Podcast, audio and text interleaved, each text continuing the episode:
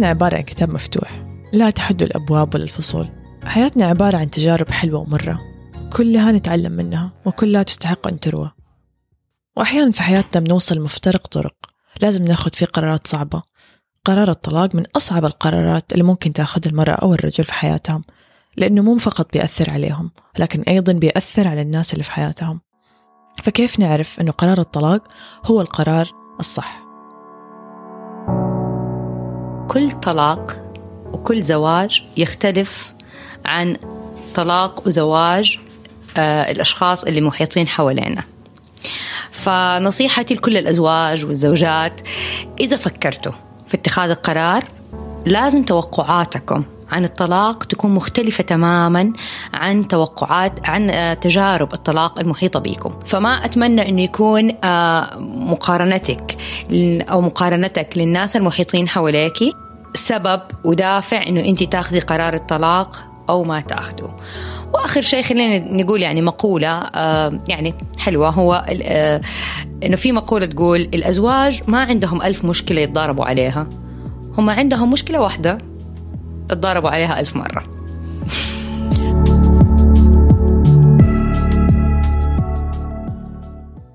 بعد اتخاذ قرار الانفصال أو الطلاق تأتي الخطوة الأصعب وهي إخبار الأبناء. كيف نقول لأبنائنا؟ وكيف نتعامل معاهم في هذه المرحلة الحرجة؟ هنا دور الأم إن هي تكون جدا واعية وجدا متحكمة بردة فعلها عشان تخفف على الأبناء وتضمن إن هم يعدوا بهذه المرحلة بسلام. آه، كل جزء مع الآخر حتلاقيه بدأ يتصرف تصرفات مختلفة. أرجع أقول الأم الواعية الأم. الواعية تقدر تصنع فرق رهيب في العلاقة دي وفي تأثيرها وفي مستقبلها. لو الاثنين على وعي فصدقيني ما عندك أي مشكلة في الطلاق. لو الاثنين على وعي معنى كده أنت عندك يعني بالعكس عندك أطفال مميزين قد قدروا على إنهم يتأقلموا في بيتين بدل ما يكون في بيت واحد ويكون ويكونوا مميزين الصراحة. إنه بدل ما يكون عنده أوضة عنده أوضتين وبدل ما يكون عنده مطبخ عنده مطبخين. والبيت هذا ما يحبوا يطبخوا ملوخية حياكل ملوخية في البيت الثاني. ويصير عندهم قدرة على تحمل مشاكل الحياة أنا أقول لما يكبروا. يعني يعني أيوه. ككبار يقدروا عندهم المهارات الحياتية هذه اللي تخليهم ما ينصدموا لو صار شيء مو على كيفهم أو بالزبط. أو تضايق أو زعل. ما هي نهاية الدنيا. يعرف إنه هو لا في في أمل بعدين أو في شيء كويس. ويقبلوا الاختلاف. قبول الاختلاف في حد وتقبل الآخر باختلافه بأوضاعه يعني. مهم جدا للمرأة في هذه المرحلة أنها تكون واعية بحقوقها وبحقوق أبنائها في الحضانة وفي النفقة. أحيانا تضطر المرأة إلى أنها تلجأ إلى القضاء لرفع قضية لفسخ النكاح أو الخلع أو النفقة والحضانة. فكيف تعرف المرأة تلجأ لمين؟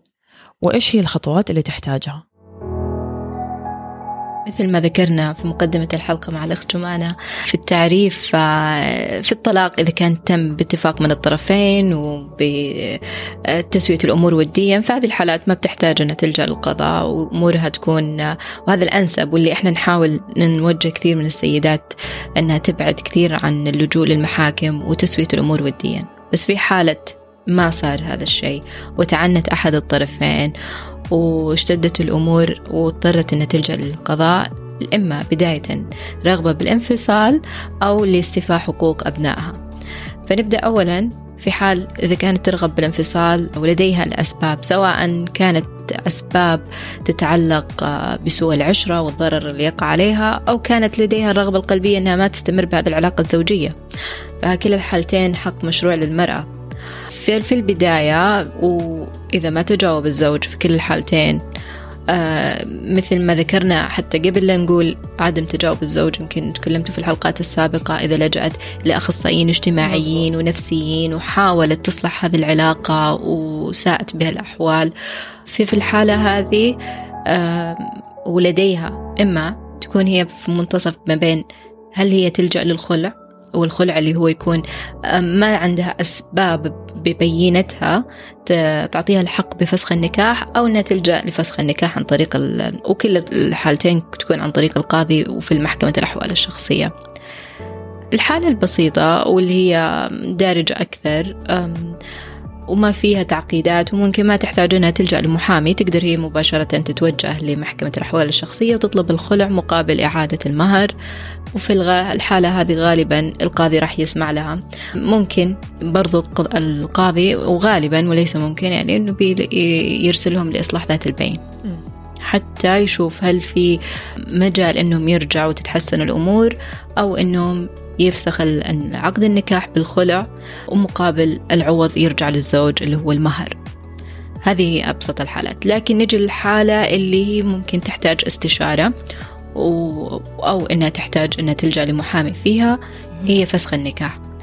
كثير سيدات ممكن هي حتى ما بتعرف إن وضعها هذا يستدعي فسخ النكاح ممكن تتوقع إن اللي بتعاني منه واللي هي بتعيش فيه هذا شيء طبيعي وهذا شيء إنه من طاعة الزوج وما إلى ذلك زي إيش ممكن توضحين لي حالات اللي يجوز فيها فسخ النكاح؟ إذا ساءت العشرة إما بكثرة الخلافات الزوجية وجود العنف آه، إذا كان الزوج مدمن إذا كان في حالات كثيرة ممكن الآن إحنا راح نتكلم عنها. ممكن يكون إما آه، من العلل الجنسية في العلاقة الزوجية أو آه، إذا كان في الضرر والشقاق اللي يقع عليها في هذه العلاقة أو عدم النفقة من أهم الأسباب اللي تستدعي فسخ النكاح.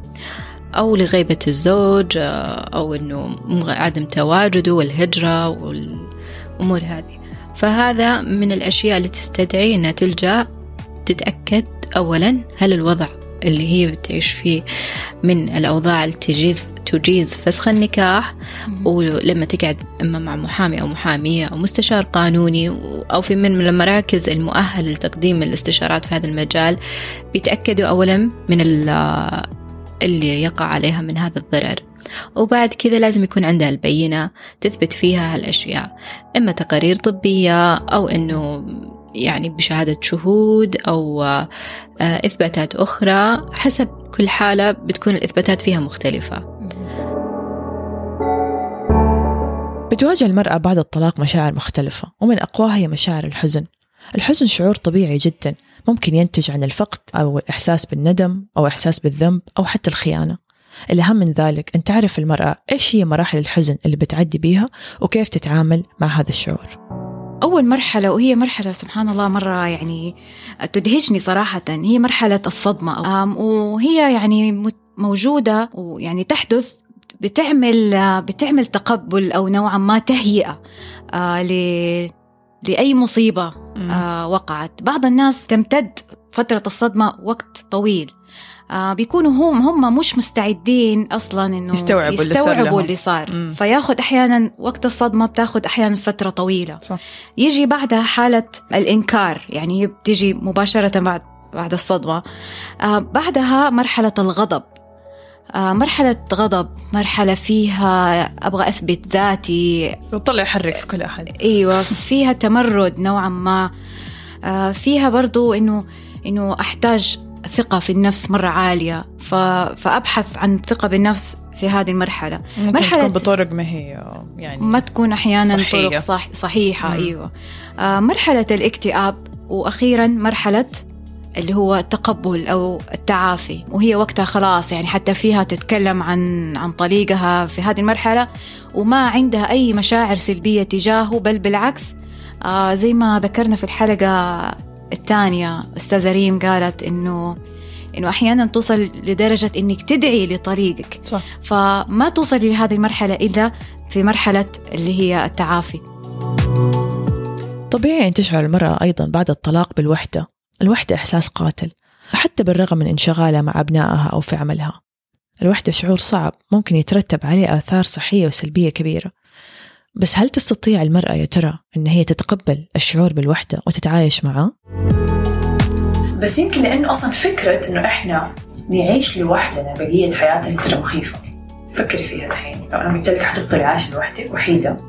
من غير مثلا زوج أولادك إن شاء الله بالسلامة حيكبروا ويكون عندهم حياتهم. وحتكوني الوحيدة إيش تحسي؟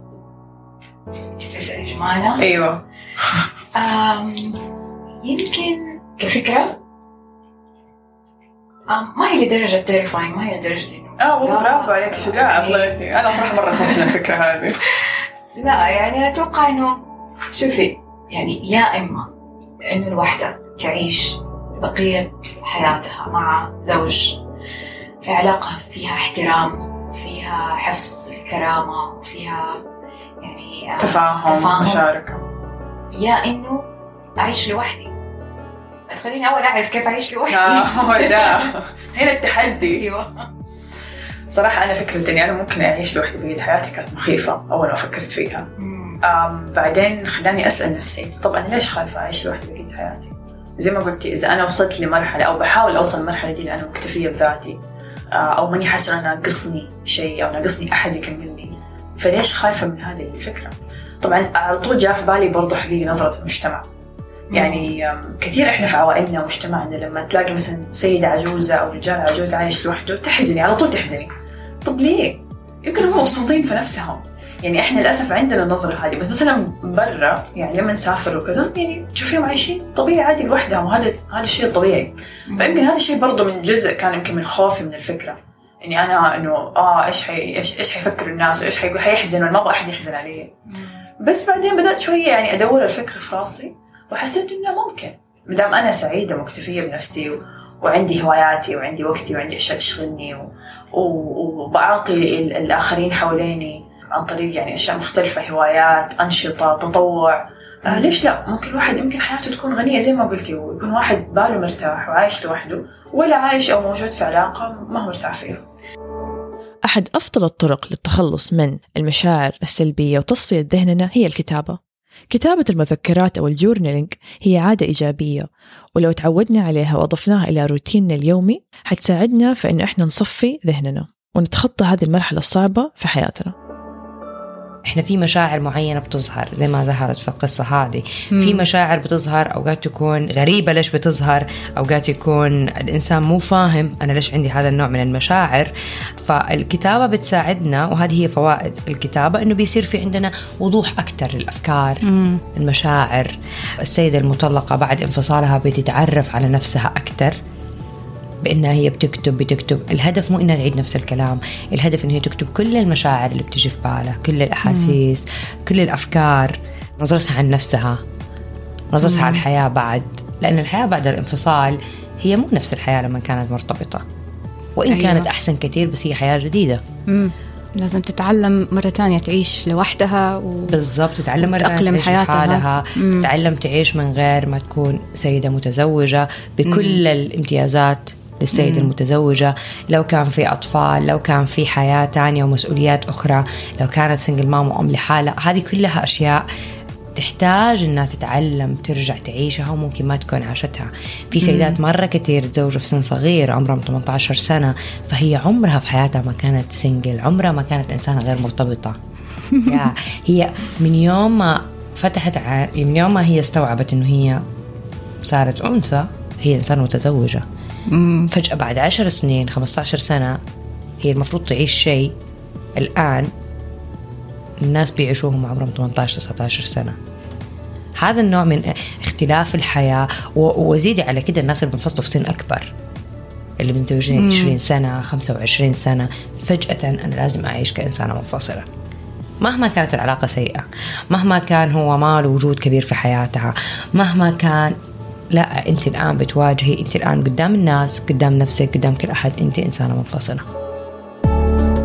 بعد مرور فترة على الطلاق وتعافي المرأة من إحساسها بالوحدة والحزن تبدأ المرأة تفكر وتسأل نفسها يا ترى أنا مين؟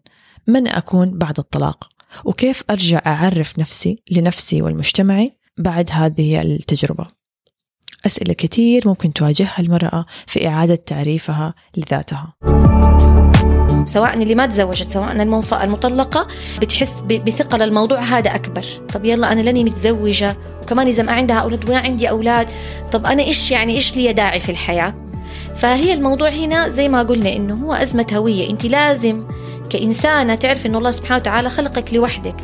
الله حلو التكامل في الزواج بس أنت لازم تكوني كاملة في نفسك.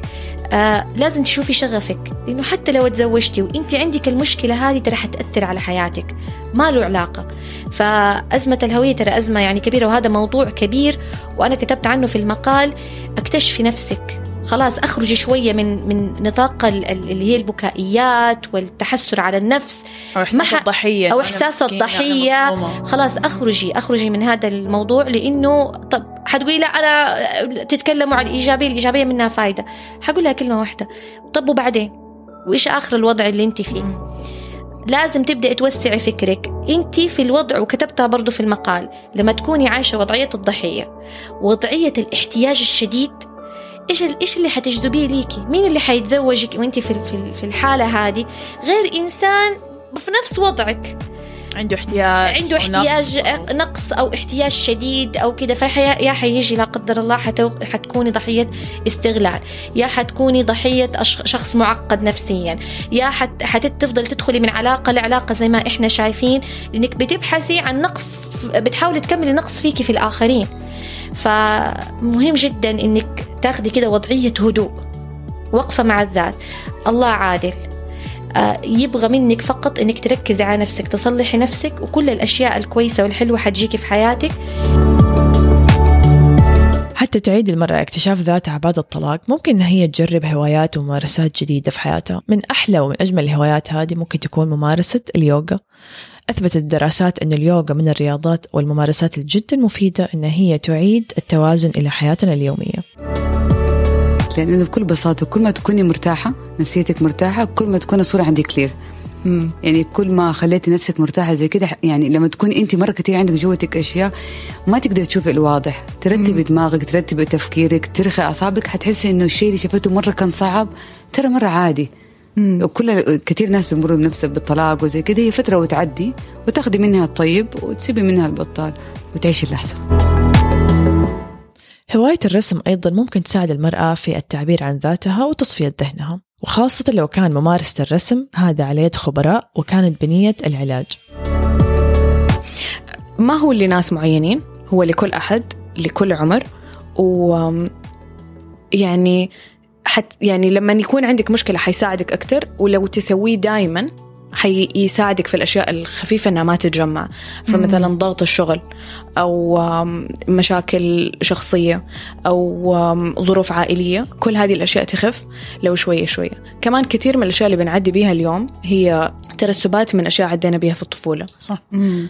ف وما نكون عارفين إيش هي فبنتعامل زي كأنه ما عندنا دال baggage case أيوه. ال يعني مم. الحمل من الماضي أيوه. فلما نعمل spontaneous art يطلع لنا اللي نحتاج نتع...